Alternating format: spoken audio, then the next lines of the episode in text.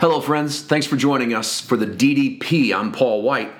It's the 31st day of May, and as is our custom on the last day of the month, that means it's essay edition time. You can find a written copy of all of our essay editions at paulwhiteministries.com, and you can scroll back through wherever you're listening to this podcast. The last day of each month is the essay edition.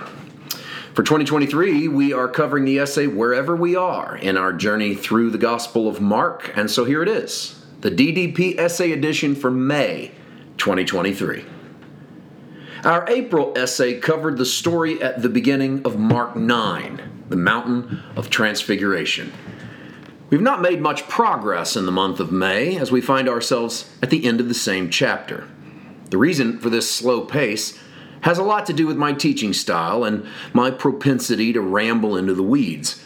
But it's also due to the nature of the content of this ninth chapter. It just seemed wrong to speed through Jesus' famous warnings of offenses found in verses 42 to 48. So we took our time and looked deeply into the word used for hell. I hope our journey was one you found interesting and informative. We did not cover everything that could be said, of course, but we did get beyond the veneer and misunderstandings associated with a word that has accumulated a lot of baggage. If you want to go even deeper into the subject and examine the beliefs that form around the various interpretations, I suggest Her Gates Shall Never Be Shut Hope, Hell, and the New Jerusalem by Bradley Jersak. Briefly, the warning of offenses passages comprises a trilogy of statements by Jesus in which he warns the listener about offending the little ones and causing them to stumble. A man who offends them would be better off dead. The trilogy involves cutting off one's hand or foot or plucking out one's eye, all of which are presented as better alternatives to going to hell, into the fire that shall never be quenched. Jesus' statement involved the nearby valley of Gehenna and had nothing to do with the word that we translate as hell. That word is no longer helpful in understanding theology, for it carries too much baggage. The medieval church, coupled with plenty of Dante and Milton, have caused us to see hell through a punitive and eternal lens, rendering all other options as heretical and satanic. But the tide is slowly turning. The King James Version of the Bible translated various words for grave, death, and underworld as hell some 54 times, a remarkable number considering how many different words they used to land on the same one. The New King James Version did a little better, paring that number down to 32.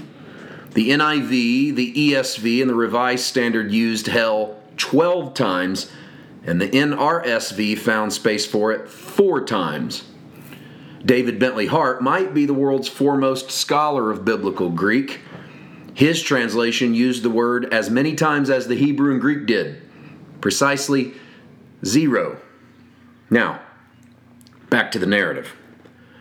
The little ones that Jesus is concerned about would most obviously be children, like the child he holds in his arms in verse 36. But between that story and the warnings is another little story that seems out of place. The disciples report that they rebuked a man who was casting out devils in Jesus' name, but was not a follower of Jesus like they were. In other words, he wasn't one of them. Jesus told them to stop doing this because if that man wasn't against him, he was for him. To shore up this rebuke, Jesus adds that if you give a cup of water in his name, there is a reward. Well, the action of giving a cup of water is unheralded. No one is going to know but the guy that received the water. But God sees it. Then he warns against offending the little one. I think that Jesus starts with a child and then adds to the allegory. The man who was casting out devils was an outcast in the eyes of the disciples. He was low and not worth their attention. But he was working for the kingdom under the radar. He was displaying the way of love though without fanfare. Jesus includes that man in his little ones illustration because he's displaying the way of love and the disciples missed it. The cutting off of hands and feet and the plucking out of eyeballs are not literal commands to avoid a spiritual hell, nor are they allegories for self flagellation to miss eternal damnation. Jesus is telling all of us to be serious about whatever causes us to go against the way of love. Take care of it, no matter what it is, or how hard it is to remove. Put it off, and the ending is much worse. What could have been taken care of early can eventually become something that we cannot take care of at all. Jesus is prophesying an end in that life to his audience. Gehenna was a finality, the place where the strangers and the outsiders were buried.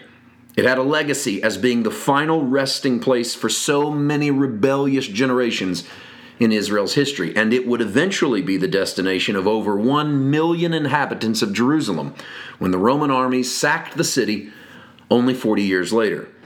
Jesus used imagery from Isaiah and the prophetic stylings of Jeremiah.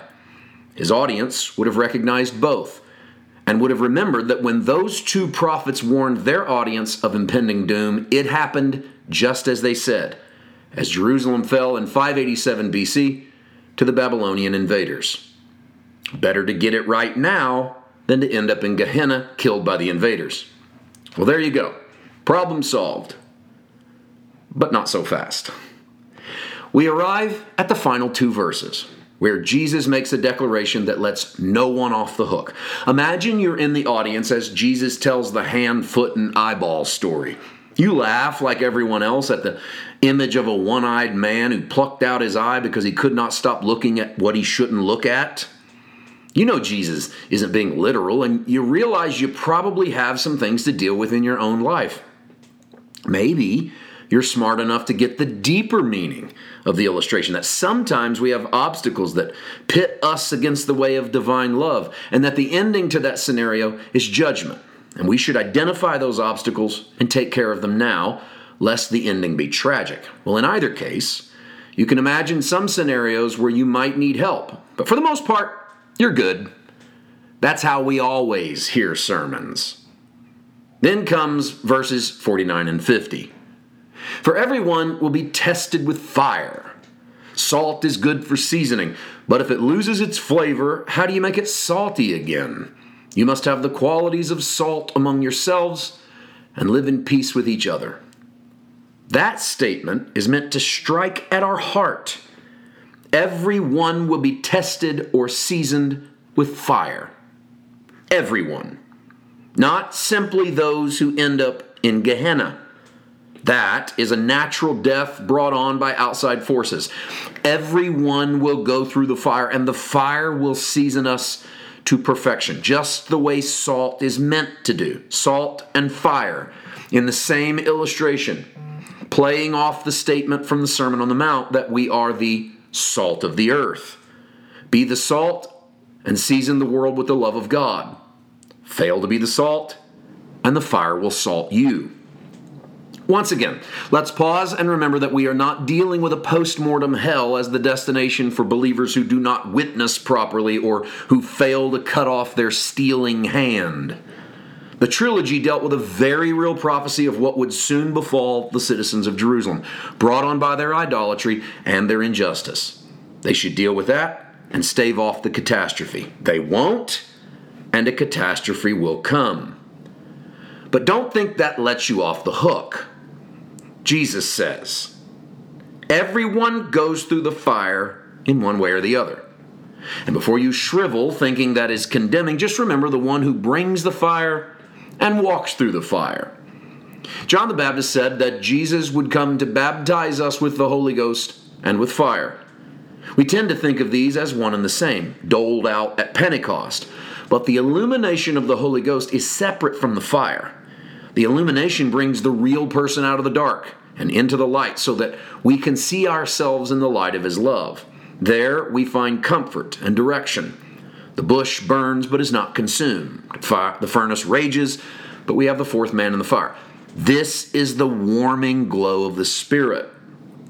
But the fan is in Christ's hand, and He's gathering what is His and separating what is not into a blazing inferno. Or better said, he separates us, the wheat, and our chaff, the good from the bad. Again, not merely a post mortem hell, but a place of revelation, where whatever is not reflective of who we really are is gathered into the raging fire of the all consuming love of God. Whatever is not salty is good for nothing but to be thrown out.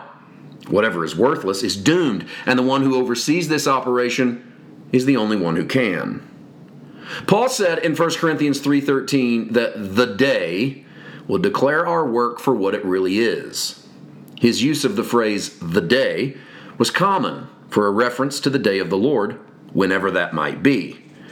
It's like his thinking in 2 Corinthians 5:10 when he says that we must all appear before the judgment seat of Christ.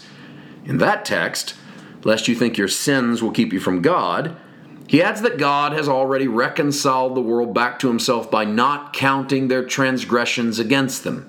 Thus, what we bring to the judgment seat of Christ is not our sins, but ourself and whatever in us that needs judged, will find our judge to be the same as our Savior.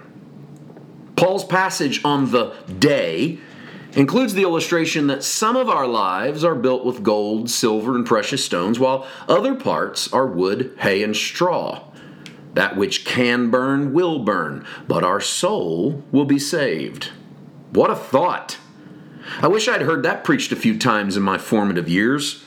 Whatever cannot last in front of his loving judgment will burn up, but Paul, you're going to make it. I think we appear before his judgment seat every time we repent and in every fresh revelation of his love. But I do not assume those appearances are on this side of the grave exclusively.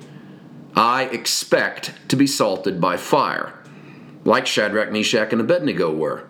The ties that bind me will be burned away, and the Son of God will comfort my renewal. I cannot imagine it to be entirely pleasant, but I expect it to be free from fear. The flames of his love are perfect, and perfect love casts out fear. In fact, maybe fear is one of the things that needs to be burned out of us all. In conclusion, Mark 9 ends with Jesus telling us to have salt within ourselves and have peace with one another. These seem to go hand in hand. We are valuable to the world around us, but maybe no more valuable than we are to each other, our family in the faith. When we are enriching the lives of others, we promote peace and vice versa. The salt the world needs is the peace that passes all understanding. It comes only through Jesus, and it spreads only through us. Be serious about what causes you to go against the way of love. Better to deal with it now than have it do you in. That is no threat of retaliation on the part of God, but the consequences of a life lived outside His love. Don't deal with it, and the fire will, whenever that may be, and however it may be. But don't fret, for the one who is the consuming fire is the one who walks through the fire, or as he said to Israel so long ago in Isaiah 43 2. When you pass through the waters, I will be with you, and through the rivers, they shall not overwhelm you. When you walk through the fire, you shall not be burned, and the flame shall not consume you. Grace to you.